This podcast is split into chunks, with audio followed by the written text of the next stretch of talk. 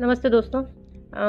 आज मैं वापस कुछ रिकॉर्ड करने के लिए आई हूँ तो जैसे मैं आपको बताती हूँ कि मैं हिंदी की स्टूडेंट रही हूँ स्पेशली हिंदी साहित्य की स्टूडेंट रही हूँ। तो हिंदी साहित्य में बहुत सारी ऐसी चीज़ें हैं, जिन्हें पढ़ के आप बहुत चीज़ें नॉलेज गेन कर सकते हो आप, बहुत चीज़ों का। तो हिंदी साहित्य में मुझे स्पेशली जो आकर्षित चीज़ करती थी, वो है उनके दोहे और उनके छंद।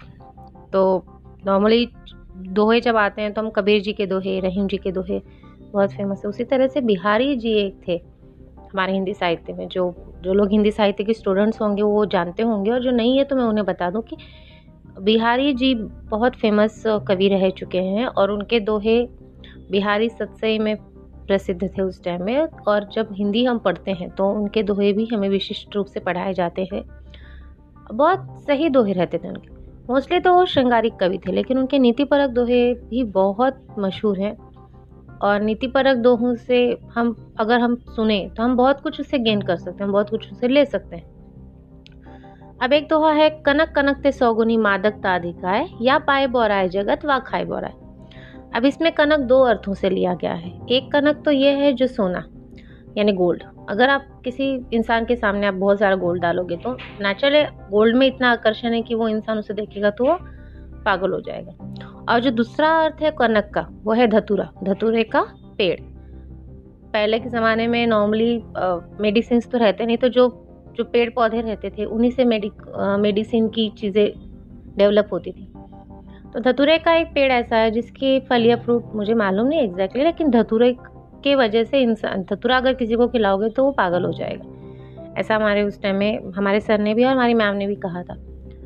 तो मेरे को ये बात अभी भी ध्यान है, क्योंकि इसमें कनक दो अर्थों से लिया गया है। शब्द एक है, लेकिन उसके अर्थ दो हैं। और दोनों चीज़ों का जो आखिरी मीनिंग निकलता वही है कि इंसान पगला जाएगा, इंसान बौरा हो जाएगा। तो कनक कनक ते सौगुनी मादकता अधिक है। उसमें दोनों में इतना आकर्षण है, भैया ये खाओगे तो पूरे बौरा ही जाओगे। ना, इंसान बौरा जाता तो उसको कुछ सुधरता नहीं है। और अगर कोई भी कॉमन इंसान के सामने बहुत सारा गोल्ड ला डालोगे तो उसको भी कुछ सुधरेगा नहीं। तो अपने होश गंवा बैठेगा। दोनों का ही मीनिंग एक ही भैया, दोनों चीज़ों की वजह से इंसान के होश खो जाते हैं। देखिए वर्ड सिर्फ़ दो हैं, दो लाइंस की हैं, कनक कनक ते सौगुनी मादकता अधिका या पाए बोराए जगत, या खाए बोराए। सिर्फ़ दो लाइंस में उन्होंने बहुत कुछ कह दिया है। बिहारी जी, ऐसे थे और हिंदी के साहित्य के मोस्टली जितने भी राइटर्स ले लो, आप कवि ले लो, आप अब शायर ले लीजिए, आप इतने सारे उर्दू के शायर थे, लेकिन हिंदी साहित्य में हम उनकी भी स्टडी करते हैं। तो इन सब के जो भी आप उठाओगे हिंदी साहित्य में, आप जो भी रीड करने के लिए उठाओगे, आप उसमें से कुछ ना कुछ नॉलेज तो आपको मिलेगा ही। तो मेरी रिक्वेस्ट है, जो मेरे को सुनेंगे, या जो मेरे को कभी इतना, कभी तो अगर कोई सुन लेगा तो आप प्लीज़ एक हिंदी साहित्य की आप बुक निकाल के पढ़ो। आपको डेफिनेटली बहुत कुछ नॉलेज आपका डेफिनेटली गेन होगा। आपको बहुत कुछ ज़िंदगी की चीज़ें उसमें से सीखने को मिलेंगी जो आमतौर पर अब स्टडी में नहीं रह गई हैं। तो आप पढ़ो, आप जितना आप पढ़ोगे और जितनी आप किताबों को अपने दोस्त बनाओगे, क्योंकि किताबें आपका मार्गदर्शन ज़रूर करती हैं। ज़िंदगी में हर एक पड़ाव पे कुछ ना कुछ कुछ ना कुछ हमें प्रॉब्लम्स आती हैं, हमें कुछ ना कुछ फेस करना पड़ता है। लेकिन क्योंकि हम इन चीज़ों को रीड कर चुके हैं, इन चीज़ों के मायने हमें मालूम है, जैसे रहीमन निज मन की भी था, मन ही राखो गए। अब ये रहीम जी का दोहा है। इसमें उन्होंने कहा है कि अगर आपको कोई तकलीफ़ है तो भैया सबको जाके मत बताओ। लोग सुन लेंगे, लेकिन आपके पीछे आपका मज़ाक उड़ाएँगे। आपके दुख को कोई बांटेगा नहीं, लेकिन आपके दुख का मज़ाक ज़रूर बनाया जाएगा। तो ये भी एक नीति परक दोहा है।